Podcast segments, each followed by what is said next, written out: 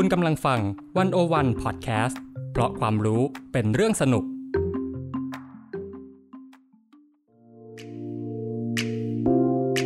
p r e s s c a s t เข้าถึงสื่อเข้าใจสื่อในยุค disruption สื่อจะอยู่รอดไหม จะปรับตัวอย่างไร ภาวันธนาเลิศสมบูรณ์ คุยทุกเรื่องกับตัวจริงของวงการสื่อมวลชน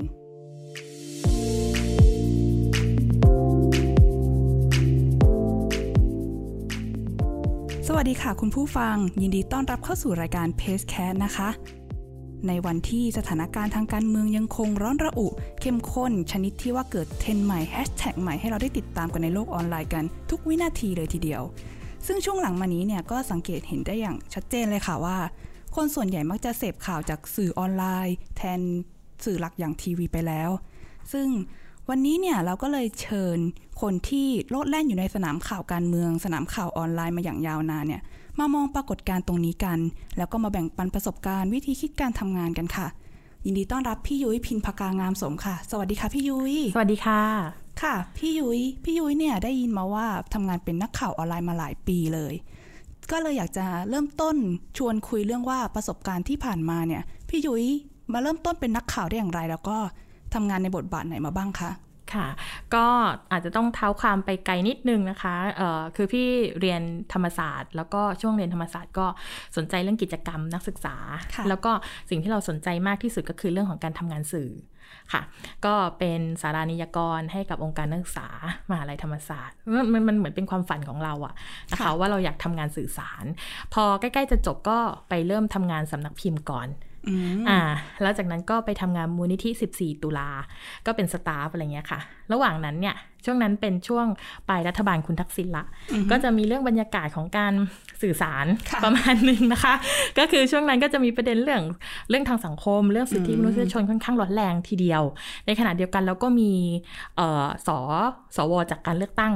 ซึ่งค่ะกลุ่มกลุ่มเนี้ยเขาคิดเรื่องของการแบบควรจะมีพื้นที่สื่อออกมาทำงาน เอ่อเฉพาะเจาะจงในเรื่องของสิทธิมนุษยชนเลย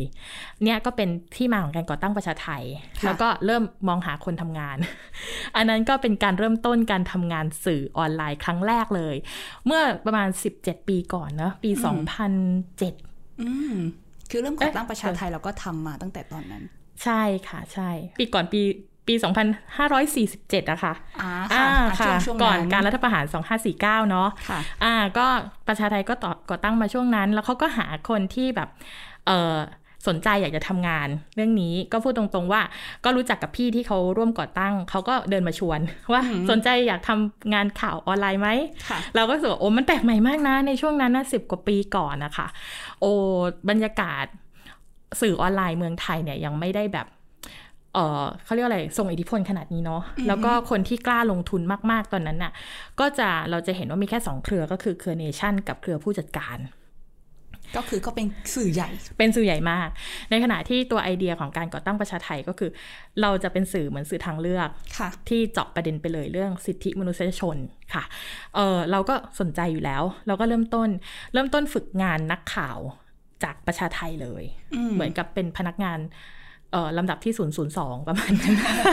ของประชาไทยค่ะค่ะ ก็เริ่มตั้งแต่ตรงนั้น เริ่มตั้งแต่ฝึกเขียน เพราะการเขียนข่าวมันก็ไม่เหมือนการเขียนบทความใช่ไหมคะค่ะอย่างตอนเด็กๆเราอาจจะรู้สึกว่า เออเราชอบเขียน แต่เราอาจจะเขียนบทความ หรือเราเขียนบทบรรณาธิการ เขียนจุลสารอะไรแบบเนี้ยแต่พองานข่าวมันมีดิสซิ p ลินอีกแบบหนึ่งซึ่งพี่เรียนมาสายนิติศาสตร์ พี่ไม่ได้เรียนวารสารศาสตร์อืมอืมเราก็จะมีความรู้ความสนใจเรื่องการเมืองเรื่องกฎหมาย อ่าแล้วก็เรื่องในสภาใช่ไหมคะ แต่ว่าหลักการเขียนข่าวหลักการทำงานข่าว ต้องมาเรียนใหม่หมดเลยค่ะอืมจากบกตอนนั้นก็คือเอ่อ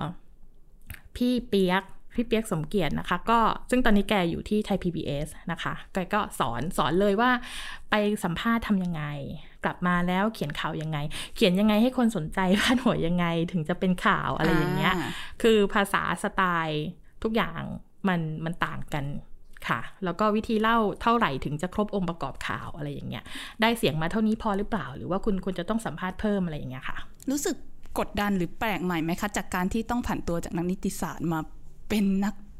เอ่อนักข่าวอะไรแบบนี้ ไม่กดดันเลย คือเราคิดว่าสนุก คือส่วนตัวเรานะคะ คือเราก็อยากจะ คือเราอยากทำงานสื่อสารอยู่แล้วค่ะอืมเพียงแต่ว่าจะเขียนยังไงให้มันถูกใจบกสักที อะไรอย่างเงี้ย อันเนี้ยเป็นเรื่องที่ต้องต้องฝึกแล้วก็ จำได้เลยว่าพอพอฝึกพาดหัวฝึกโปรยช่วงแรกอะ่ะ พี่เขาก็บอกว่าโหยุ้ยยุ้ยเหมือนแบบ ชักดาบออกมาทีละสิบเล่มเลยอะฟุบฟุบฟุบฟุบฟุบเลย คือแบบคุณทำให้มันตื่นเต้นมากเกินไปหรือเปล่าเพราะเรากลัวว่าข่าวเราจะไม่น่าสนใจอะไรอย่างเงี้ยทั้งที่จริง ๆ แล้วในประเด็นเรื่องซีดหรือว่าเอออะ เรื่องสิทธิเสรีภาพหรือว่าเรื่องที่มันเป็นเกี่ยวกับกฎหมายหรืออะไรอย่างเงี้ยค่ะค่ะมันอาจจะไม่ต้องเล้าใจขนาดนั้นก็ได้อ่าก็ต้องค่อยๆ ปรับสไตล์ไปค่ะเอออยู่ประชาไทยประมาณ 11 ปีอืมอ่างานหลักๆพี่เนี่ยจริง ๆ แล้วเน้นเรื่องงานสัมภาษณ์มากกว่าค่ะอืมเพราะว่า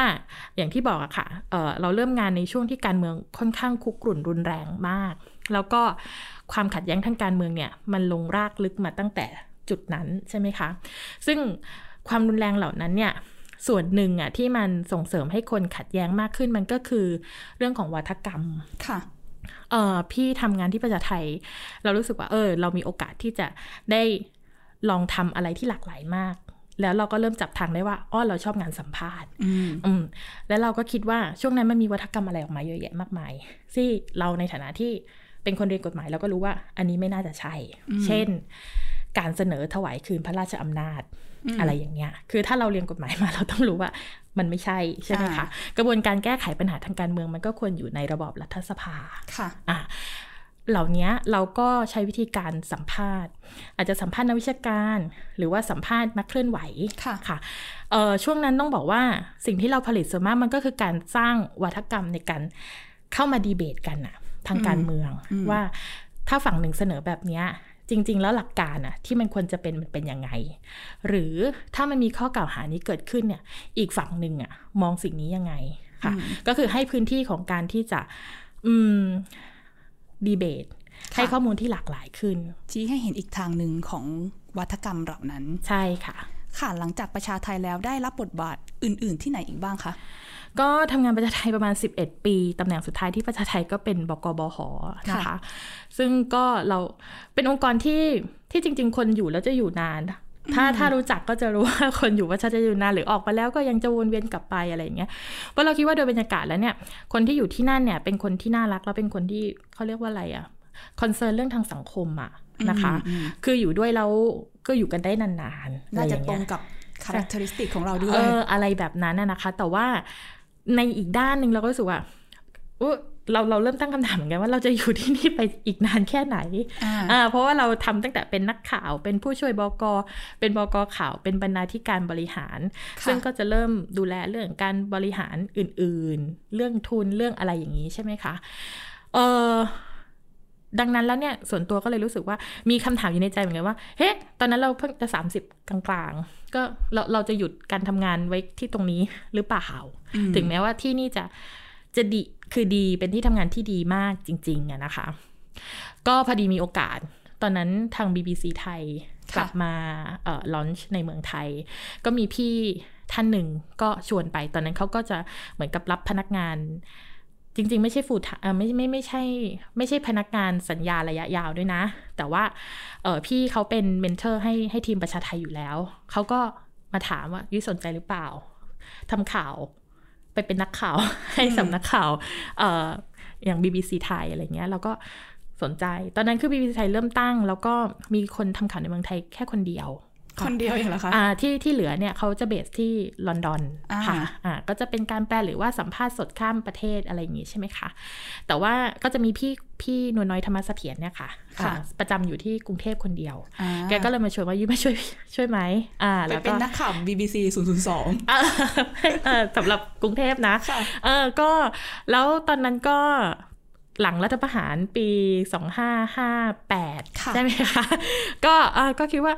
ไป คือสนุกเพราะว่าทำงานกับพี่น้อยเราได้เรียนรู้เยอะมาก คือความที่แกเป็นนักข่าวอาวุโส แล้วก็แกมีดิสซิปลินในการทำงานค่อนข้างค่อนข้างสูงอะไรอย่างเงี้ยค่ะ เราคิดว่าเออในฐานะที่เราเราทำประชาไทยมา 11 ปีละค่ะเราเริ่มมองเห็นว่า เออถ้าลองไปดูเนี่ยอาจจะเติมอะไรให้ตัวเองได้อีก ก็ไปทำงานในฐานะนักข่าวอืมอ่าค่ะ ก็ทำอยู่ประมาณปีกว่าๆค่ะค่ะ แล้วก็ ก็มีความสนุกมากการทำงานแบบโซโล่อยู่ในกรุงเทพนี่โอ้สนุกแล้วตอนนั้นเนี่ย วันแรกที่เริ่มทำงานคือวันที่ 17 สิงหาคม 2558 ใช่ไหมนะ 2559 สิอืมเออเกิดเหตุการณ์สำคัญก็คือระเบิดที่ราชประสงค์อ่าประชาไทยกำลังเลี้ยงส่ง กำลังเลี้ยงส่งพี่เลย แล้วก็เกิดเหตุระเบิดขึ้นที่ราชประสงค์ต้องวิ่งไปแยกทำข่าวใช่ก็คือก็คือทำข่าวกันในงานเลี้ยงก็คือโทรแจ้งตำรวจอะไรอย่างเงี้ยแล้วมันเป็นเหตุการณ์ที่จนทุกวันนี้ก็ยังไม่คลี่คลายใช่ไหมค่ะคะใช่ก็คือค่ะคดีต่างๆ มันก็มี มีความน่าฉงนสนเทอยู่พอสมควรที่จริง ๆ แล้วก็เป็นอีกเรื่องหนึ่งที่เราควรจะตาม แต่ช่วงนั้นเนี่ยก็กลายเป็นว่า เข้ามาปุ๊บมันก็จะมีคดีต่างๆ มากมาย ให้เราตาม ทั้งส่วนของระเบิดที่ราชประสงค์ ซึ่งเป็นสิ่งที่สื่อต่างชาติสนใจอยู่แล้วค่ะใช่ไหมคะ เราก็ต้องตามวิ่งทำงานที่สตชเอ่อสำนักงานตำรวจแห่งชาติเนี่ยค่อนข้างเยอะเลยช่วงนั้น ดีที่ออฟฟิศอยู่ใกล้ๆกันก็ก็ก็วิ่งอยู่แถวนั้นนะคะแล้วก็อื่นๆในช่วงนั้นคือบรรยากาศ ทางการเมืองหลังการรัฐประหารค่ะค่ะช่วงนั้นก็ตามข่าวนักกิจกรรมค่อนข้างเยอะ มันเป็นไฮไลท์ของประเทศไทยช่วงนั้นพอดีอืมทั้งเรื่องประเด็นสิทธิเสรีภาพ แล้วก็เรื่องคดีที่น่าฉงนสนเท่ห์สองสามคดีที่เราวิ่งตามค่ะ ก็ทำอยู่ประมาณปีกว่าๆ แล้วก็ทางทางทาง Voice ก็มีเปิดรับอ่า บกออนไลน์ค่ะก็ลองมาสมัครดูอืมก็ปรากฏว่าอะทางไว้ตกลงรับ ก็มาเริ่มต้นใหม่ เราจะพบว่าบทบาทมันไม่เหมือนกัน อย่างตอนประชาไทยเนี่ยเราเริ่มมาตั้งแต่ต้น เราจะค่อนข้างรู้ว่าทิศทางประชาไทยจะเป็นยังไง เราเราร่วมกำหนด อะไรได้พอสมควร เพราะว่าเราทำงานกันด้วยกันมาแต่ต้นแล้วค่อนข้างใกล้ชิดกันใช่ไหมคะค่ะจากความเป็นนักข่าวมาสู่การเป็นบกบหซึ่งก็ไม่ได้มีบทบาทความเป็นบกเท่าไหร่หรอก เพราะว่าทุกคนก็จะมีประเด็นของตัวเองใช่ไหมเออพอมา BBC ไทยก็เป็นนักข่าวคนหนึ่ง คือเราไม่ใช่คนกำหนดอ g e n d a หลักแต่โอเคแหละ เราต้องสะท้อนให้ทางส่วนกลางเขารู้ว่าเมืองไทยมีอะไรที่เป็นประเด็นสำคัญ แต่พอมาที่ Voice เนี่ย อุมมีความท้าทายเยอะเพราะว่า มาในบทบาทที่ต้องบริหารทีมจริงอืมๆซึ่งมันมันมันเป็นคนละ มันเป็นคนละเรื่องกับสองที่ที่ผ่านมา มาปุ๊บบริหารปั๊บ ใช่ โดยที่เขามีทีมมาอยู่แล้วอ่าค่ะใช่ไหมคะเขามีทีมใหญ่ ๆ มาอยู่แล้ว เออแล้วทำงานกันมานานแล้วอ่าอะไรอย่างเงี้ย ในขณะที่เราก็มีโจทย์ว่า จะทำยังไงให้ออนไลน์มันเป็น voice เขาจะมีคำว่าออนไลน์ first ทำยังไงให้มันออนไลน์ first ในขณะที่เขาเป็นทีวีอืมอ่า ซึ่ง voice ก็มีการเขาเรียกอะไรอะเอ่อ ตระหนักค่อนข้างเร็วว่ากระแสออนไลน์อะมาแล้วนะ อืม ซึ่งมันไม่เหมือนกับสิบกว่าปีก่อน ค่ะสิบกว่าปีก่อนเนี่ย มันเป็นการแบบเริ่มต้นคือเห็นหินว่าใช่อนาคตคือออนไลน์ แต่ทามมิ่งมันยังไม่ใช่ใช่ไหมคะสิบกว่าใช่ปีค่ะก่อนก็คือคนยังไม่ได้ตื่นเต้นกับสื่อออนไลน์ เท่าไหร่ประชาไทยเองก็สะสมคนดูมาคนอ่านอะไรอย่างเงี้ย แต่พอ มาถึงในประมาณปี 2560อะคือเมื่อสองสามปีก่อนเนี่ยออนไลน์มาแล้วจริงอืมๆนะคะ แล้วเราก็จะเห็นความพยายามที่จะปรับตัวของสื่อหลักค่ะ traditional media ทั้งหลายเนี่ยคุณต้องวิ่งเข้าไปสู่ออนไลน์ละ ถึงแม้ว่าในทางธุรกิจแล้วเนี่ยผลตอบแทนมันไม่ได้เท่ากันกับ ธุรกิจของสื่อหลักก็ตาม แต่ว่าพฤติกรรมผู้บริโภคเนี่ยเขาเปลี่ยนไปเป็นออนไลน์แล้วนะคะเออ Facebook เนี่ยมาแล้วหลายปีก่อนหน้านั้นด้วยเออเออสักประมาณปี 2008อะเราเล่น Facebook เรายังไม่ค่อยคิดว่ามันจะทรงพลัง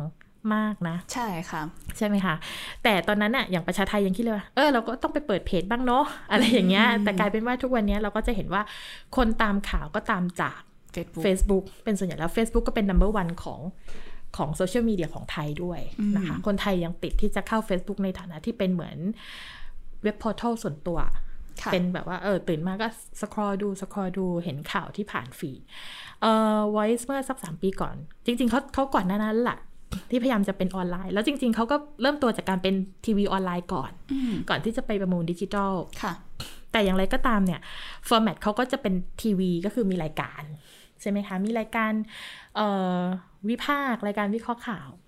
เอ่อพอพอโดนโยนโจทย์มาอย่างเงี้ยเราก็ต้องต้องตีโจทย์เหมือนเหกันมือนว่าวิธีคิดแต่เดิมของ Voice ในช่วงนั้นก็ยังดูเหมือนจะเอาวิธีคิดเหมือนสื่อเดิมมาอยู่ในออนไลน์อยู่ ใช่ใช่มันคือการแล้วหลายที่ที่เป็น traditional media จะทำคล้ายๆกันก็คือก็คือแค่ย้ายแพลตฟอร์มมา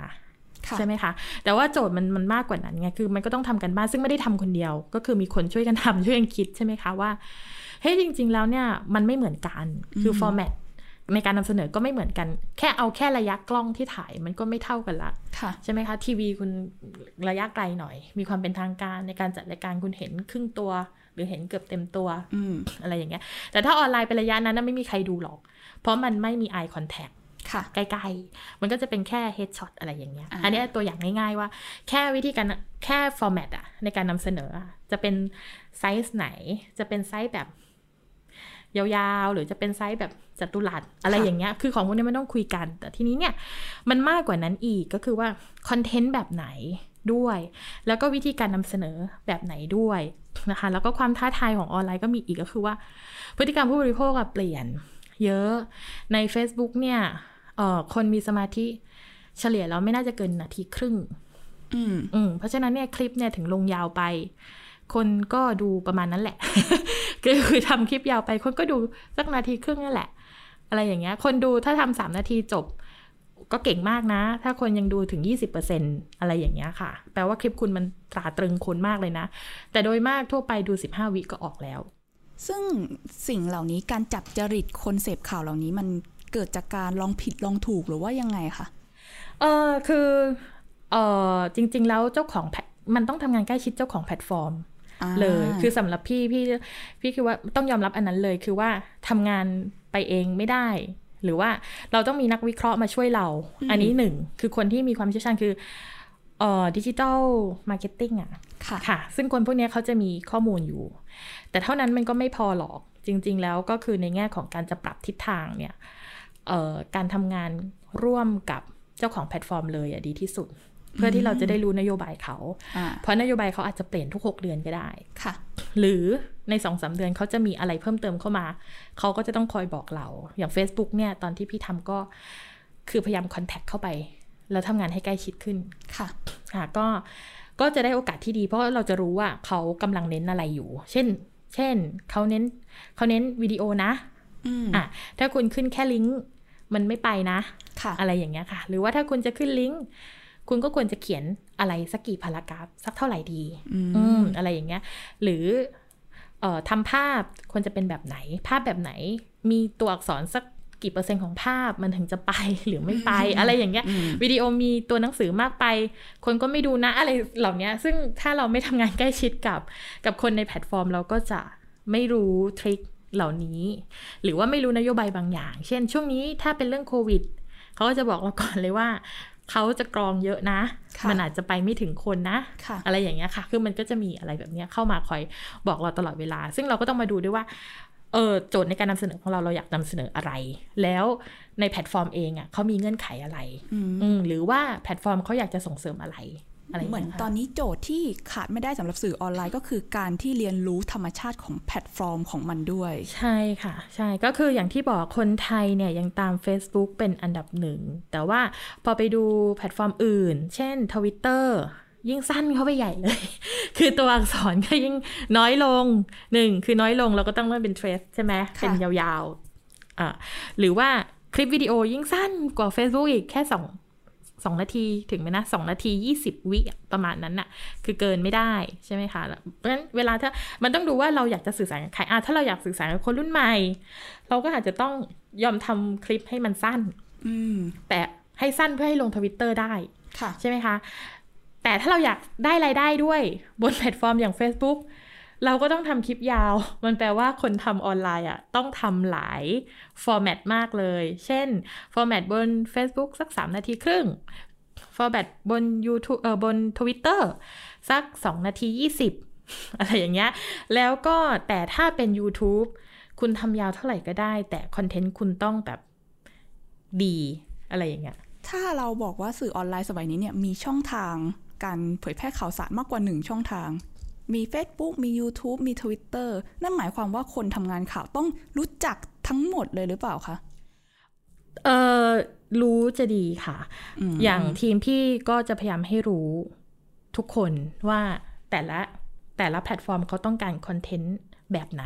ค่ะอย่างน้อยที่สุดอะ format ก็ควรจะแม่นยำว่า format แบบเนี้ยสำหรับแพลตฟอร์มเนี้ยเขาต้องการแค่ไหน ค่ะ อืม ค่ะ ถ้าสมมติว่าเราเป็นคนที่ชอบทำสารคดียาวๆ ก็ไม่ต้องคิดถึง Facebook หรือ Twitter แล้วก็ควรจะไปคิดถึง YouTube ก็แมชให้เข้ากับคอนเทนต์ที่อยากนำเสนอเพราะว่า YouTube เป็นที่ที่คนมีสมาธิ คนต้องการเข้าไปดูวิดีโอเขาถึงได้เข้า YouTube ใช่ไหมคะ แต่คนเข้า Facebook แค่คือมันคือสครอดูความเคลื่อนไหวในแต่ละวัน ส่วนส่วนทวิตเตอร์มันคือความเร็วอะค่ะค่ะ กลับมาที่เรื่องการทำงานข่าวการเมืองกันสักหน่อย ในฐานะที่พี่ยุ้ยเนี่ยก็ได้ไปสัมผัสกับสำนักข่าวที่เรียกได้ว่าactive เรื่องการเมืองตอนนี้มาก ๆ อย่างประชาไท Voice หรือกระทั่ง BBC เนี่ยลองเล่าได้ไหมคะว่า การทำงานข่าวการเมืองของแต่ละองค์กรเหล่านี้มันมีความเหมือนหรือแตกต่างอะไรยังไงไหมอืมประชาไทเนี่ยบอกได้เลยว่าประชาไทเป็น advocacy media คือประกาศตัวชัดเจนเลย ค่ะ คือต้องเข้าใจด้วยว่าสื่อ มีหลายเฉดมีหลาย layer นะคะ อาจจะมีแบบสมมุติถ้าคุณเรียนแบบ journalist school มาเลย คุณก็จะวางตัวไว้แบบหนึ่ง อาจจะบอกว่าไม่เราไม่ได้เป็น advocacy media นะ เราเป็นสื่อเรามีหน้าที่ตรวจสอบหรืออะไรก็ตาม แต่ว่าโดยมากเนี่ยสื่อในสังคมยุคปัจจุบันน่ะเขายืนอยู่บนฐานของความเป็นประชาธิปไตยอยู่แล้ว เพราะว่าสื่อคือฐานฐานดอนที่สี่เนี่ยเขามีหน้าที่ที่จะตรวจสอบ ถ่วงดุลอีกสามอำนาจที่เหลืออยู่แล้วนะคะ แต่ว่าในขณะเดียวกันเนี่ยพัฒนาการของสื่อมันไม่ได้สตริกอยู่แค่ในโรงเรียนสื่อไงอะสื่อมันก็มีอีกหลากหลายมากเลย ทั้งสื่อที่แบบช่วงหนึ่งก็จะพูดถึงเรื่องของสื่อพลเมืองอะไรอย่างเงี้ย ซึ่งไม่จำเป็นจะต้องเดินไปตามหลักจรรยาบรรณในการนำเสนอของสื่อหลัก ซะเท่าไหร่ เพราะว่าคุณถือว่าคุณเป็น voice of voiceless มาตลอด คุณก็อยากจะ voice เสียงของคุณ คุณอาจจะมี bias ก็ได้อะไรอย่างเงี้ย ดังนั้นเนี่ยเรื่องของสื่อเนี่ยมันเป็นเรื่องดีเบตได้ว่าจะยังไง แต่ว่าเพียงแต่ว่าเราอยู่ในประเทศที่เราจะติดอยู่กับมายาคติว่าสื่อต้องเป็นกลางมานานมากแล้วใช่ไหมคะ ซึ่งคำถามเรื่องความเป็นกลางมัน มันเป็นคำถามที่ที่ต้องดีเบตอะว่ามันคืออะไรแล้วมันจำเป็นจริงๆไหมอ่า แต่ว่าถ้าอย่างประชาไทยชัดเจนเลยว่าประชาไทยเป็น advocacy media ชัดเจนว่าแคมเปญเรื่องประชาธิปไตยนะคะ ดังนั้นแล้วเนี่ยประชาไทยก็จะต้องให้ความสำคัญกับเรื่องสิทธิเสรีภาพ เรื่องสิทธิมนุษยชน เรื่องประชาธิปไตย เรื่องหลักการแบ่งแยกอำนาจ เรื่องการตรวจสอบทวงดุลค่ะ อันนี้ชัดเจนทำงานเราไม่งงใช่ไหมคะเออ BBC เนี่ยเป็นสคูลจริง ๆ คือจากประสบการณ์การทำงานที่ประทับใจ BBC มากก็คือ เขามีสคูลจริง ๆอะ่ะ คือเขาคือคนจะไปทำงานกับเขาต้องไปอบรมอะ่ะขนาดพี่เป็นลูกจ้างสัญญาแบบระยะสั้นอะ่ะแล้วต่อสัญญาไปเรื่อยๆอะ่ะพี่ยังได้ไปอบรมที่ลอนดอนเลย เพราะว่าเขาคำนึงเรื่องมาตรฐาน ดังนั้นแล้วเนี่ยมันจะมีบางหลักที่เขาจะสตริกว่าคุณจะต้องทำให้ได้เท่านี้นะถึงจะนำเสนอ เช่นถ้าเกิดว่ามีเรื่องทางการเมืองอะ่ะ คุณต้องได้เสียง จากหลาย ๆ ฝ่าย แม้ว่าเราจะตาม เช่น ตามเรื่องคนที่ถูกละเมิดสิทธิ์แต่ก่อนที่คุณจะนำเสนอไปอะ่ะ คุณถามตำรวจหรือยังคุณถามทหารที่เกี่ยวข้องหรือยัง คุณถามคนในรัฐบาลหรือยัง ถามแล้วไม่ได้คำตอบ คุณค่อยนำเสนอว่าถามแล้วแต่ไม่ได้คำตอบ หรือว่าถามแล้วตอบมาแบบนี้ make sense หรือไม่เป็นเรื่องผู้อ่านตัดสิน ก็จะมีโปรโตคอลบางอย่างที่ค่อนข้าง strict อยู่ เพราะว่าก็ค่อนข้าง sensitive ภาพลักษณ์ของสื่อข้ามชาติ ในเมืองไทยก็ต้องพยายามรักษาจรรยาบรรณในการนำเสนอบางทีก็เสี่ยงจะถูกโจมตีได้ง่ายอีก อะไรแบบนี้ ซึ่งคนไทยก็ค่อนข้างเซนซิทีฟจริง ๆ อะไรแบบนี้นะคะเอ่อแต่ว่าเป็นสกูลที่ที่ที่ที่ดีที่ดีเราได้เรียนรู้อะไรหลายอย่างจากที่นั่นมากเลย แม้ว่าเราจะทำงานมาตั้งสิบกว่าปีแล้ว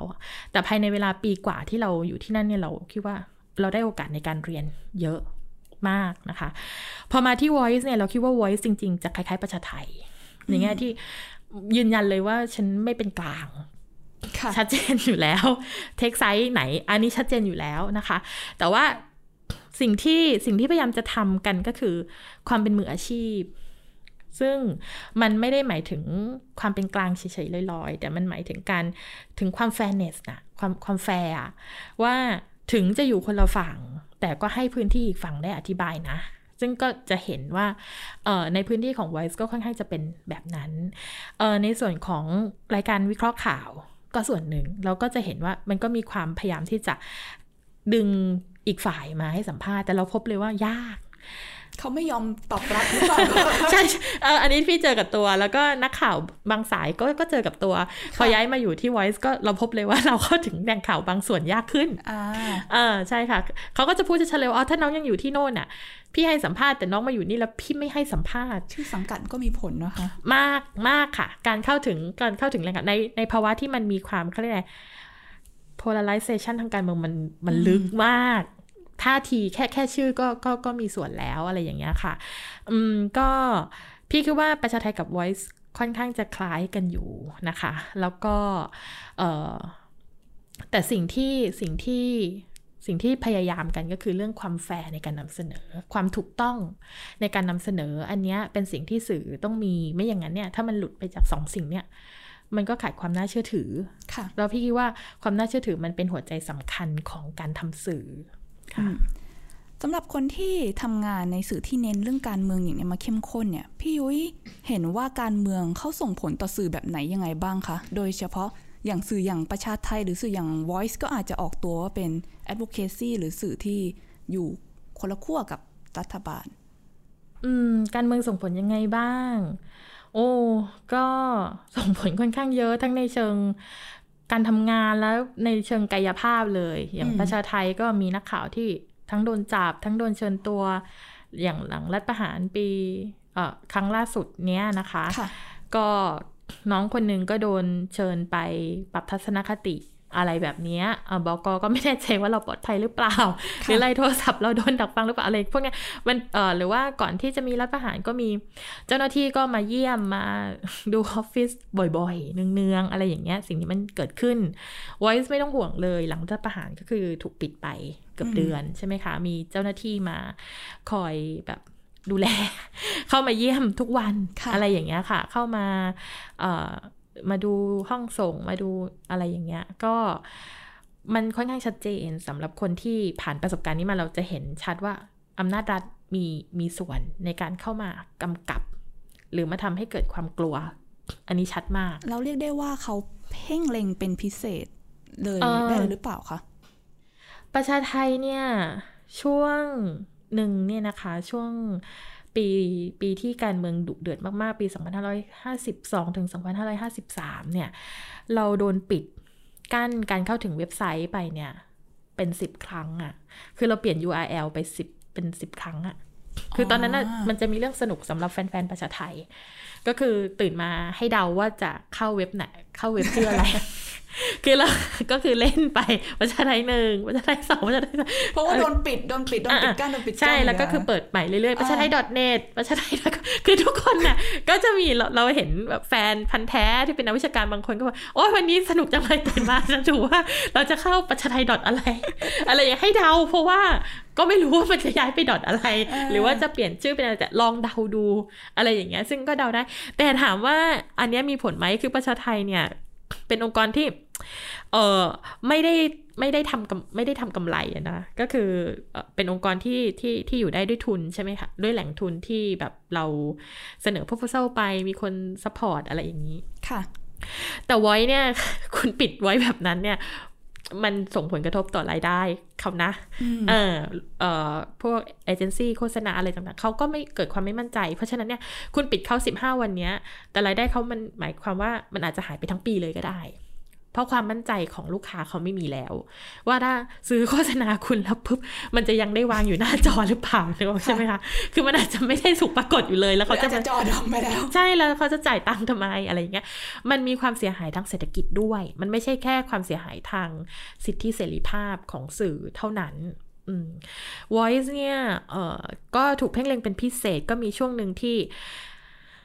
ทาง Voice ตอนนั้นที่พี่มีมีได้มีส่วนด้วยก็คือตัดสินใจที่จะฟ้องศาลปกครองค่ะเพราะก็รู้สึกว่ามันมันก็มันก็หลายครั้งมากแล้ว ทั้งคำสั่งเป็นพิเศษ ทั้งคำสั่ง มันไม่ใช่คำสั่งบางที่ก็เป็นการเรียกคุยหรืออะไรอย่างเงี้ย แต่ว่าแรงกดดันนั้นอะมันทำให้ผู้บริหารอาจจะต้องมาตัดสินใจอีกทีนึงว่า อาจจะต้อง drop พิธีกรคนนี้ลงก่อนอะไรเหล่านี้ซึ่งมันก็ส่งผลกระทบทั้งเรื่องสิทธิเสรีภาพ แล้วก็ทั้งเรื่องเศรษฐกิจของคนคนนั้นค่ะด้วยอะไรเงี้ยค่ะ รวมแล้วเนี่ย ทั้งการจอดำสั่งเป็นรายการสั่งหรือว่าสั่งปิดเป็นเป็นครั้งคราวเนี่ยยี่สิบกว่าครั้ง อืมค่ะ แล้วก็ปิดช่องเนี่ย พี่พี่จำไม่ได้แม่น น่าจะสักสามครั้งมั้ง แต่ครั้งสุดท้ายที่ตัดสินใจว่าฟ้องก็คือครั้งนั้นจะสั่งปิดสิบห้าวันอืมค่ะ เมื่อเดือนกุมภาสักสองปีก่อนอืมก็ก็ลองฟ้องศาลปกครองดูค่ะ ก็ชนะที่ศาลปกครองกลางอืมอืมก็เพิกถอนคำสั่งค่ะ ในช่วงที่โดนเพ่งเลงโดนอ่ารัดจัดรัดจับตามองอะไรแบบนี้ เคยคุยกับคนทำงานไหมคะ ว่าเขามีความรู้สึกยังไงบรรยากาศเขาเป็นยังไงบ้างเขากลัวหรือว่าเขาเกรงอะไรกันหรือเปล่าอืมคือพี่ว่าทั้งสองที่มันก็คงคัดกรองคนประมาณหนึ่งอะค่ะ ว่าเขาจะยืนอยู่ตรงไหนใช่ไหมคะค่ะเอ่อ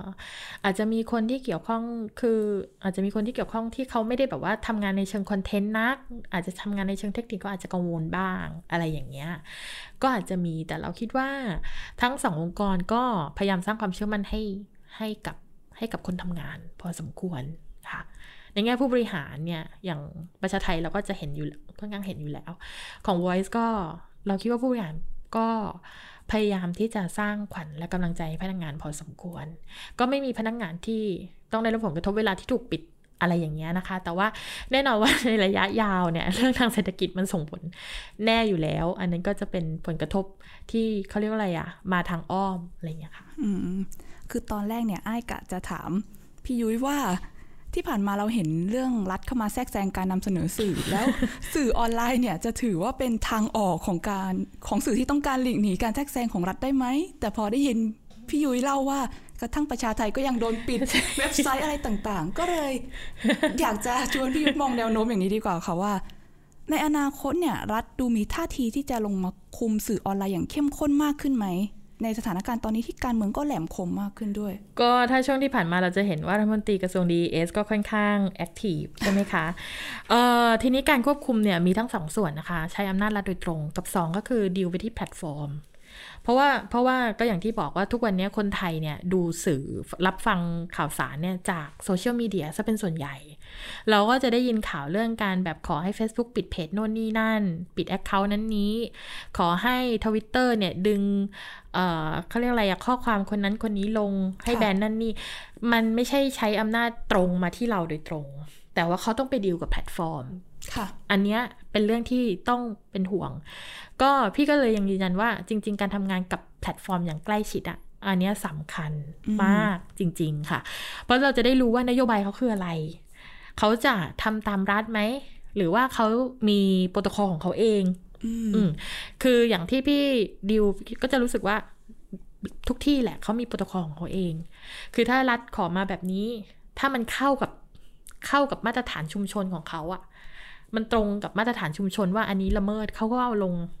นะค่ะอะไรอย่างเงี้ย ดังนั้นน่ะสิ่งที่มันน่ากังวลน่ะ พี่คิดว่ามีทั้งอำนาจรัฐ แล้วมีทั้งอำนาจของแพลตฟอร์มอะซึ่งเขาพยายามกำหนด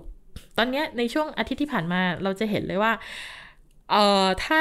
เรามี friend ที่ค่อนข้าง active ในสายประชาธิปไตยหน่อย เขาจะอ่าโวยวายบางคนก็จะพูดว่า Facebook เป็นสลิ่มหรือเปล่า อะไรทำไมฉันโดนแบนฉันไลฟ์ไม่ได้นู่นนี่ไม่ได้ อันเนี้ยคือพี่คิดว่า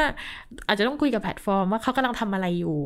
เขากำลังวางมาตรฐานอะไร เพิ่มเติมหรือเปล่า อะไรอย่างเงี้ยอาจจะต้องสื่อสารให้มากขึ้น เพราะบางทีเขาอาจจะไม่ได้แบนแค่คุณก็อาจจะแบนทุกฝ่ายเลยที่ active มากอ่าๆหรือค่ะเขาไม่แน่ใจว่านี่เป็นแบบ I.O. หรือเปล่า I.O. อืมอะไรอย่างเงี้ยค่ะ ก็อาจจะมีส่วนที่ทำให้เกิดอะไรแบบนั้นเกิดขึ้นก็ได้ แต่พี่จะบอกว่ามาตรฐานชุมชนเนี่ยหลายอันมันก็ strict strict มากจริง ๆ อืมอย่างเช่นเรื่องของ hate speech เราก็ไม่แน่ใจหรอกว่าเขาจะตีความกว้างขวางครอบคลุมขนาดไหนเผลอๆมันอาจจะใหญ่กว่ากฎหมายของรัฐเรา ก็ได้อันนี้เป็นเรื่องอะไรแบบนี้ที่เราน่าจะต้องจับตาดูเหมือนกันค่ะค่ะ พูดถึงพอเมื่อกี้พี่ยุ้ยกล่าวถึง I.O. ก็เลยนึกถึงคำถามหนึ่งที่อยากจะชวนคุยก็คือ การอยู่ในแวดวงการเมืองข่าวออนไลน์มานานเราจะเห็นฟีดแบ็กของคนเสพข่าวได้อย่างชัดเจนมาก ๆ เลย เวลาเราเจอกลุ่มคนที่ไม่เห็นด้วยเข้ามาโจมตีเข้ามาคอมเมนต์หยาบคาย หรือว่าเจอ I.O. เข้ามาอยู่ในเพจข่าวของเราเนี่ย เรามีวิธีการรับมือยังไง หรือว่ามีวิธีคิดยังไงบ้างคะโอ้ช่วงแรก ๆ เราเป็นเสรีนิยมมากเลยนะคะ ช่วงช่วงเริ่มต้นของเรา ที่ตอนสมัยทำงานกับวัชชัยก็คุยกันเรื่องพวกนี้ใช่ไหมแล้วก็พี่คิดว่าแต่ละที่มันก็มีคำตอบในแต่ละแบบเนาะแต่ว่าอย่าง ช่วงหลังๆพี่เริ่มเห็นเพื่อนบอกบางที่หรือคนที่ดูแลในระดับสูงหน่อยของแต่ละสื่อบางคนเขาก็แบนนู่นนี่ คือต้องบอกว่า คือพี่พี่ค่อนข้างพี่พี่เดาว่านะเออหลาย ๆ ที่ก็ทำคล้าย ๆ กันก็คือ อย่างน้อยที่สุดคำหยาบเราก็ต้องกรองแล้ว ค่ะ อืม คือกันกันเหนียวไว้ก่อนคำบางคำที่เป็นรหัสที่ที่สุ่มเสี่ยงค่ะแล้วพี่ว่ามันคือมันกรองได้ใช่ไหมคะ เพจเนี่ย เอ่อเฟซบุ๊กเนี่ยได้อยู่แล้วตั้งค่าคำมันต้องห้ามอะไรเหล่านี้อืมคุณต้องทำเพราะว่าในความเป็นจริงแล้วอะนี่มันเป็นงานอีกงานหนึ่งเลยนะ คือถ้าสมมติว่าคุณเปิดสื่อออนไลน์อะคุณมีทีมบรรณาธิการ มีกองบรรณาธิการใช่ไหมแต่คอนเทนต์ที่มันขึ้นอยู่อะที่เป็นข้างล่างที่เป็นคอมเมนต์อะมันเป็นงานหนักมากนะคะในการมอนิเตอร์ ค่ะ เออ ซึ่งถ้าคุณหลุด คุณก็อาจจะโดนที่ตรงนั้นแหละ ว่าคุณปล่อยคุณเป็นผู้เผยแพร่ อันนี้อ่าเป็นประสบการณ์ของประชาไทยเองค่ะ ที่แบบว่าเอามีคอมเมนต์ แล้วก็คนคนมาเม้นต์นั้นอะโดนหนึ่งหนึ่งสองแล้วตามกฎหมายพรบคอมของไทยก็คือเอาผิดตัวกลางด้วย ก็เอาผิดในฐานะที่ปล่อยให้มีคอมเมนต์นี้เกิดขึ้น ก็เป็นอีกคดีหนึ่งของประชาไทยที่ที่ค่อนข้างมีคนติดตามพอสมควรอืมค่ะ อันเนี้ยก็มันทำให้เกิดภาระของผู้ดูแลแพลตฟอร์ม เหมือนกัน ถ้าทำสื่อออนไลน์แล้วคุณก็ต้องดูตรงนี้แต่ทีเนี้ยถ้าถามพี่เนี่ยพี่ส่วนตัวนะคือไปมากกว่านั้นก็คือว่า เรากำลังมองว่าคือเวลาเราพูดว่าสื่อมันมี interact อะบอกว่าเป็นสื่อ 2.0 อะไรอย่างเงี้ยมันไม่ใช่สื่อแบบว่าสื่อทางเดียวอะเอาจริง ๆอะบรรยากาศคอมเมนต์อะมีส่วนมากนะ ในการที่จะทำให้มันเกิดชุมชนของการส่งต่อข้อมูลข่าวสาร เพราะฉะนั้นเนี่ยจริง ๆ พี่ส่วนตัวคิดว่าต้องให้ความสำคัญกับพื้นที่ตรงเนี้ย ด้วย มันต้องมีคนที่เข้าไปบริหารจัดการคอมเมนต์ แล้วก็ถ้าจะดีอะ ควรจะทำให้มันเกิดบรรยากาศของการถกเถียงแลกเปลี่ยนที่มีคุณภาพ ค่ะ เพราะงั้นเนี่ยถ้าให้ช่างน้ำหนักอะค่ะ ก็บางทีเราก็ลงไปฟาดกับคนอ่านเหมือนกัน ที่แบบว่าคอมเมนต์แบบไม่มีมีต้นสายปลายเหตุหรือว่ามาแบบ พูดกันกล่าวหาลอยๆ อะไรอย่างเงี้ย แบบไปไปฟาดนี่คือไปไปยังไงครับไป เช่นไปตั้งคำถามเช่นไปตั้งคำถามว่าทำไมถึงคิดอย่างนั้น อะไรอย่างเงี้ยเออหรือเราอาจจะต้องไปแลกเปลี่ยนแลกเปลี่ยนเพื่อให้บรรยากาศการพูดคุยมันถูกเชฟไปในทิศทางใดทิศทางหนึ่ง คือเราเชื่อเรื่องการ organize มากกว่าการปล่อยฟรี เพราะถ้าคือบางที่มันคือมันแล้วแต่พื้นที่เหมือนกันนะคะ คือบางที่คนก็เต็มไปด้วยอารมณ์ แต่บางที่เนี่ยคนก็มีจิตอาสา อย่างอย่างเคสประชาไทยเนี่ย เอาจริง ๆ แล้วว่ามันเป็นเคสที่น่าสนใจมากก็คืออพี่จิ๋วจิรนุชเนี่ยเขาก็คิดว่า เออทำไมฉันต้องดูแลคนเดียวล่ะ ฉันก็ตั้งทีมอาสาขึ้นมาเป็นคนช่วยกันเหมือนคณะกรรมการที่ช่วยกันแบบบริหารจัดการคอมเมนต์สิซึ่งเราคิดว่านั้นเป็นความคิดที่ก้าวหน้ามากเลย แล้วก็มันช่วยให้เป็นอย่างตอนนั้นเนี่ยประชาไทยเนี่ยเว็บบอร์ดคึกคักด้วยด้วยด้วยด้วยวยบรรยากาศอะไรแบบนี้ค่ะ ซึ่งพอมันมีการ ช่วยไป organize บางอย่างอะ่ะ มันก็เชฟทิศทางในการถกเถียงได้พอสมควร แล้วเราคิดว่าตรงเนี้ยมันเป็นสิ่งที่คนทำสื่อออนไลน์น่าจะลองคิด แล้วก็ลงทุนกับมันหน่อยอืมเพราะว่ามันไม่ใช่แค่ว่าเราสื่อสารออกไปเฉยๆ คือเมื่อก่อนเราเป็นนักข่าวเราจะแบบว่า ไม่เป็นไรหรอก เราเป็นนักข่าวคำวิจารณ์เนี่ยไม่ว่าจะดอกไม้หรือก้ล่อยเขาไปเราก็ต้องรับใช่ไหมอะไรอย่างเงี้ย แต่มันไม่ใช่เราไม่ได้อยู่ในยุคที่แบบไม่มี interact ต่อกันน่ะเราสามารถชี้แจงตรงนั้นเลยก็ได้ ถ้าเขาเข้าใจผิด อะไรอย่างเงี้ยค่ะ มีบางทีก็อะอย่างประสบการณ์ของ The Opener เราพยายามที่จะให้พื้นที่กับเอ่อมันจะมีซีรีส์หนึ่งที่เราจะสัมภาษณ์นักการเมืองทุกสีทุกฝ่ายเลยค่ะแล้วสัมภาษณ์ในประเด็นที่มันเบาๆหน่อย คือไลฟ์สไตล์เขาอะไรอย่างเงี้ยค่ะ ซึ่งอันนี้ก็เป็นวิธีการของนักข่าวที่จะเข้าถึงแหล่งข่าวด้วยนะคะ ก็บางทีเราไม่ได้สัมภาษณ์เรื่องซีเรียสเสมอไป แล้วก็ชวนคุยเรื่องอื่นด้วยเพื่อให้เขารู้สึกเป็นมิตรกับเราหน่อยอะไรอย่างเงี้ย ก็พอลงของฝั่งลงลงของฝั่งประชาธิปไตยพูดง่ายๆ ลงฝั่งประชาธิปไตยไม่เป็นไร แต่ถ้าลงฝั่งรัฐบาลก็จะบอกว่า โดนซื้อไปแล้วอะไรอย่างเงี้ยเราก็บอกว่า เอ้ย นี่มันเราก็ลงไปคุยนะ แล้วว่า อืมคือหน้าที่สื่อมันก็มันก็ต้องให้ข้อมูลที่หลากหลายเนาะ หรือว่าเราต้องพยายามคุยกับคนที่หลากหลาย ไม่อย่างนั้นเนี่ย เราจะคุยฝ่ายเดียวเหรอ ค่ะคือเราจะกล่าวหาจากฝั่งฝั่งของเราฝั่งเดียว เราจะไม่คุยกับอีกฝั่งหนึ่งเลย เหรออะไรอย่างเงี้ย เราก็ต้องเข้าไปคุยกับเขา ก็มีโกรธมีบ่นกระปอดกระแปดกันไปก็แล้วแต่แต่เราคิดว่า ถ้าเราอยากให้สังคมประชาธิปไตยมันเข้มแข็งอะ่ะการถกเถียงแลกเปลี่ยนมันก็ต้องแข็งแรงคนก็ต้องรู้จักที่จะใช้เหตุผล ดังนั้นเนี่ยสำหรับสำหรับพี่สำหรับพื้นที่อย่างอย่างอย่างสื่อที่เราดูแลอยู่ตอนเนี้ย ก็บอกน้องๆว่า ก็ลงไปคุยถ้าเกิดว่ามีมีคอมเมนต์อะไรที่ที่น่าคุยนะอืมแต่ถ้าคอมเมนต์ที่มาแบบด่าด่าพ่อเราแม่คนอื่น อะไรแล้วมันดูสุ่มเสี่ยง เราก็ลบเอาจริง ๆ เราก็ต้องลบค่ะอืมแล้วแล้วไม่รู้ว่าพี่ยุ้ยเนี่ย รับมือยังไงกับบางทีอาจจะมี I.O. เข้ามาแบบมาป่วนมาปั่นมาสแปม แบบนั้นสื่อออนไลน์ควรจะรับมือกับคนเหล่านี้ยังไงดี พี่เห็นเพื่อนบางคนเขาลบ พี่พี่ก็ค่อนข้างเห็นด้วยนะคะคือพอมันมากๆมันก็ไม่ healthy คือบางทีพวกนี้มันไม่ใช่ข้อมูลแล้วอะค่ะคือเวลาเราบอกว่ามันสแปมมันก็ไม่ใช่ข้อมูลแล้วอะคือมัน flood อ่าด้วยอะไรที่ก๊อปปี้กันมาอะไรอย่างเงี้ยแล้วก็มันทำให้บรรยากาศเสียจริง ๆ มันทำให้บรรยากาศภาพรวมของเพจอะมันเสียไป คนที่เขาอยากมาถกเถียงแลกเปลี่ยนอะเขาก็จะไม่สนุกอีกอะไรอย่างเงี้ยค่ะ ซึ่งเราจะเห็นเลยว่าแต่ละที่อะ มันคนมันต่างกันอะสมมุติว่าถ้าคุณไปอ่าน BBC คุณจะเห็นคอมเมนต์แบบหนึ่งดีเบตกันจริงจัง อะไรอย่างเงี้ยดีดีเบตกัน เออ เราพอจะมองเห็นเขาเรียกอะไรอะอ่าบุคลิกภาพของคนที่อ่านอะค่ะเป็นคนประมาณไหนอะไรอย่างเงี้ยค่ะ บรรยากาศมันจะเชฟคนแล้วมันจะดึงคนบางส่วนอะเข้ามา แต่ถ้าคุณไปอยู่อีกบางที่ที่คนก็แบบรักแรงเกลียดแรง คุณก็จะคาดหวังที่จะเห็นคอมเมนต์ที่มัน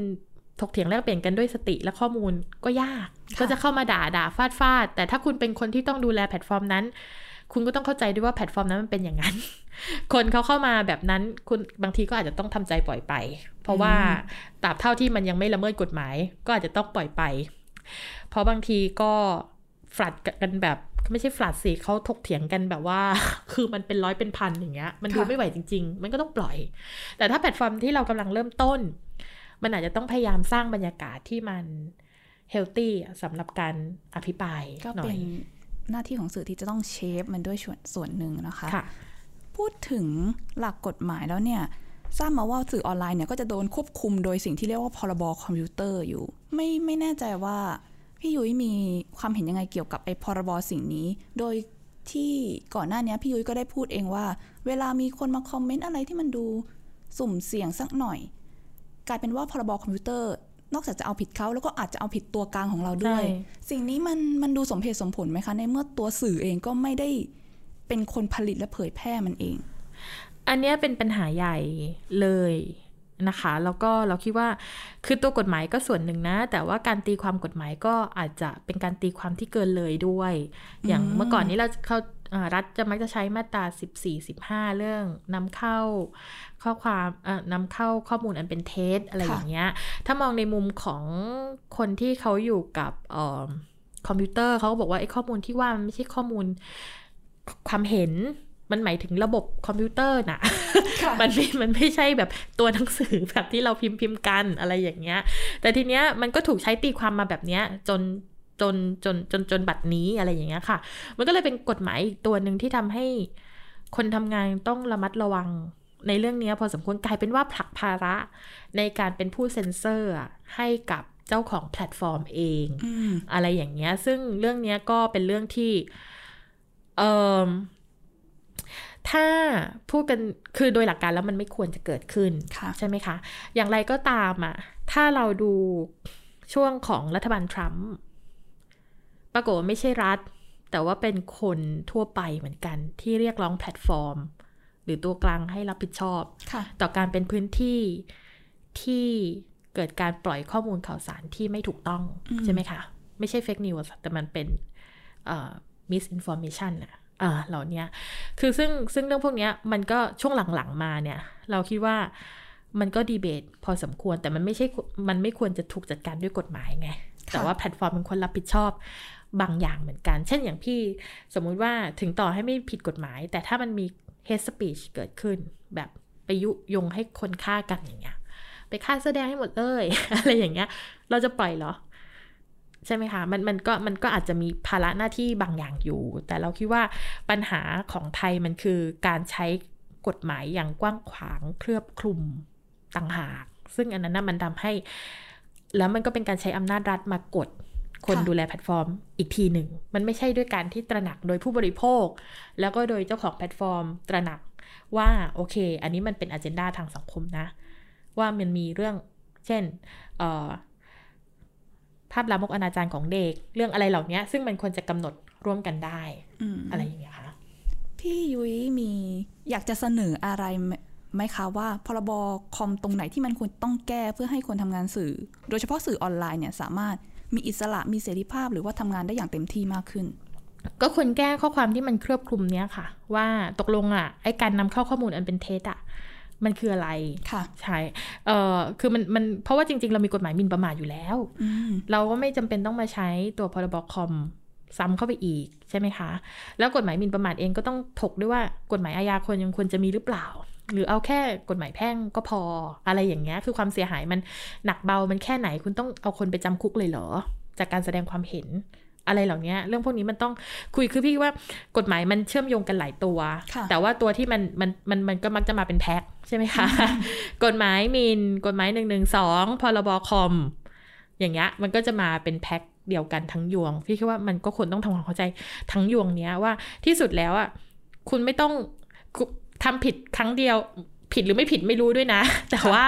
คุณโดนไปหลายตัวมากเลยอ่าอ่า แล้วคือถ้าคุณเป็นเจ้าของแพลตฟอร์มอะไรคุณบวกพรบคอมเข้าไปด้วย อะไรอย่างเงี้ยอืมอืมก็ควรต้องแก้ค่ะ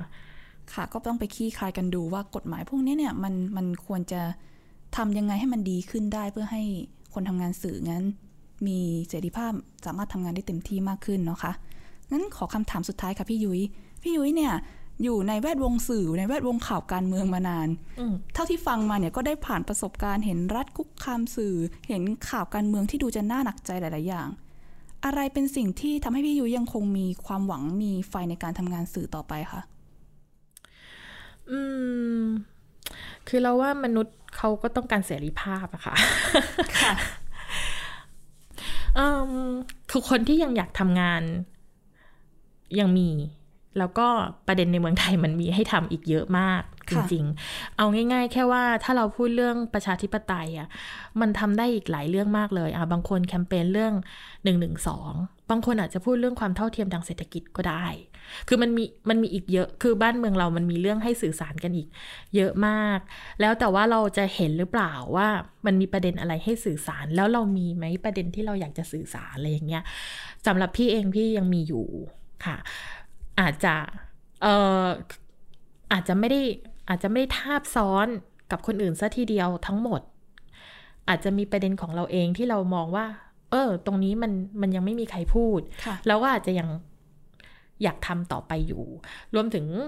ยังมีเพื่อนๆที่ยังอยากทำงานร่วมกันอยู่อะไรอย่างเงี้ย แล้วก็ลองคุยกันเราก็คิดว่า จากประสบการณ์ทำงานที่ผ่านมา เราพอจะเรียนรู้จากหลาย ๆ ที่ เออไหนลองทำของตัวเองดูบ้างซิว่ามันจะเป็นยังไง ซึ่งเรารู้แล้วว่ามันไม่ง่ายหรอกทั้งในทาง เรื่องของความเป็นสื่อในยุคสมัยนี้ ทั้งทั้งในแง่เศรษฐกิจ ทั้งในแง่การทำงานเรื่องเสรีภาพอะไรก็ตามแต่ แต่ก็มันไม่ใช่เราคนเดียว มันยังมีคนที่ยังอยากทำงานไปด้วยกันอยู่อะค่ะ ค่ะ ค่ะ และนี่ก็คือประสบการณ์แล้วก็สิ่งที่พี่ยุ้ยพินพกางามสมได้ฝากเอาไว้ให้กับคุณผู้ฟังแล้วก็คนทำงานสื่อทุก ๆ คนนะคะ สำหรับวันนี้ต้องขอบคุณพี่ยุ้ยมากๆเลยค่ะ ที่มาร่วมรายการมาร่วมแลกเปลี่ยนประสบการณ์พูดคุยกับเราในวันนี้ค่ะ แล้วก็สำหรับคุณผู้ฟังที่สนใจฟังตอนอื่นๆของ p r e s s c a t เข้าถึงสื่อเข้าใจสื่อสามารถ รับชมย้อนหลังรับฟังย้อนหลังได้ที่เว็บไซต์ d101.world นะคะ แล้วก็อยากให้ติดตามว่าตอนต่อไป เราจะเชิญตัวจริงในวงการสื่อคนไหน มาพูดคุยกันอีกสำหรับวันนี้ สวัสดีค่ะ สวัสดีค่ะ